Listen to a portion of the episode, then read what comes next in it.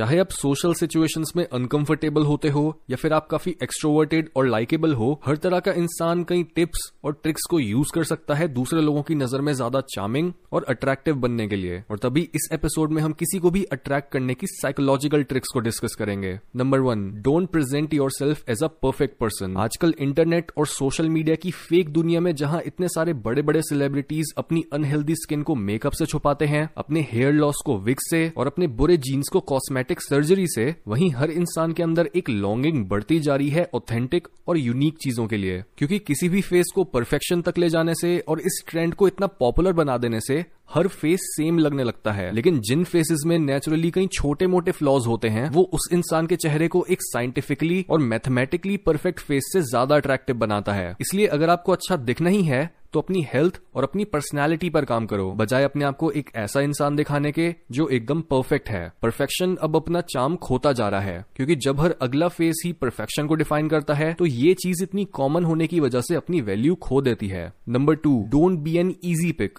and have high standards ऐसा करने के लिए आपको खुद पहले एक ऐसे स्टेज पर पहुँचना पड़ेगा, जहाँ आप दूसरे लोगों के लिए डिजायरेबल हो और इसके लिए लगती है मेहनत, जिस वजह से ज़्यादातर लोग हाई स्टैंडर्ड्स रखने और अपने फ्रेंड्स या पार्टनर को चूज़ करते टाइम पिकी होने और सिर्फ़ सबसे अच्छे लोग चुनने के बजाय जो हाथ आए उसे ही एक्सेप्ट कर लेते हैं जस्ट बिकॉज़ उनके पास कोई दूसरे ऑप्शन ही नहीं होते। ये चीज़ भी आजकल बहुत कॉमन हो चुकी है। ज़्यादातर लोगों की सेल्फ एस्टीम इतनी कम होती है कि वो लव फील करने के लिए टॉक्सिक और अपनी पोटेंशियल से बहुत नीचे के फ्रेंड्स या पार्टनर्स के साथ सेटल हो जाते हैं। इवन हमारे चैनल पर भी जब हम हाई स्टैंडर्ड्स रखने और अपने पार्टनर को चूज़ करने में केयरफुल रहने को बोलते हैं, तब भी कई गिने चुने रिस्पॉन्सेज यही होते हैं कि ऐसे तो दोस्त बनाने या किसी के साथ रिलेशनशिप में आने के लिए कोई इंसान बचेगा ही नहीं। लेकिन सच तो ये है कि हर इंसान अपने ऊपर वो मेहनत नहीं करना चाहता जिससे वो खुद की वैल्यू और अपने ऑप्शंस को बढ़ा सके और इजिली किसी को भी अपना टाइम या एनर्जी देने के बजाय सिर्फ़ उन्हीं गिने चुने लोगों को ढूंढे जो उन्हें और आगे बढ़ने में मदद कर सके, बजाय उन्हें उनकी मीडियोक्रिटी से बाहर ना निकलने की ज़रूरत फील करवाने के। हाई स्टैंडर्ड्स रखकर शॉर्ट टर्म में तो आपके ऑप्शन कम हो जाएँगे, लेकिन लॉन्ग टर्म में जब आप खुद को बिल्ड करोगे और अपने आप को एक ज़्यादा वैल्यूएबल और डिजायरेबल इंसान बनाओगे, तब लोग खुद आपके पीछे आएँगे और आपके पास इतनी चॉइस होगी कि आप उनमें से सिर्फ़ सबसे अच्छे लोगों को ही अपने सर्कल में आने दोगे। और साथ में आगे बढ़ पाओगे। Number three be confident not rude क्योंकि रूडनेस कॉन्फिडेंस की मिमिक्री होती है। जिन लोगों में कॉन्फिडेंस की कमी होती है और उनकी सेल्फ एस्टीम भी बहुत लो होती है, उन्हें ये समझ नहीं आता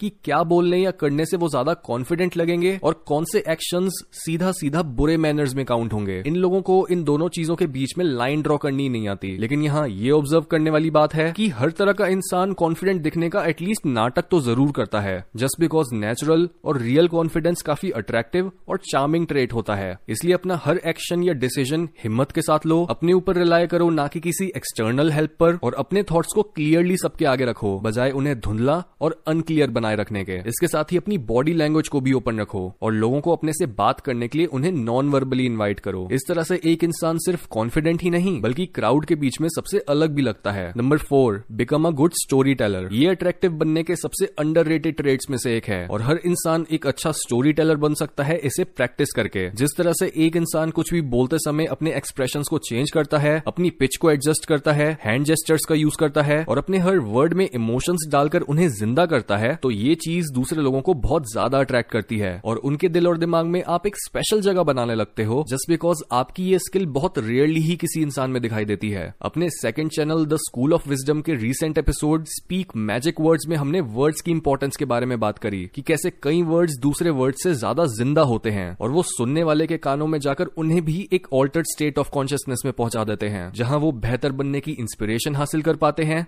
और बोलने वाले की इस स्किल को डीपली अप्रिशिएट कर पाते हैं। यही रीजन है कि क्यों डेटिंग गेम में भी वो लोग ज़्यादा सक्सेसफुल नहीं होते, जिनके पास बहुत सा पैसा होता है, बल्कि उन लोगों को सबसे लॉयल और सबसे ज़्यादा पार्टनर्स मिलते हैं, जिनके पास गेम होती है, और वो बस अपने शब्दों से खेलकर ही दूसरे इंसान को अपना दीवाना बना देते हैं।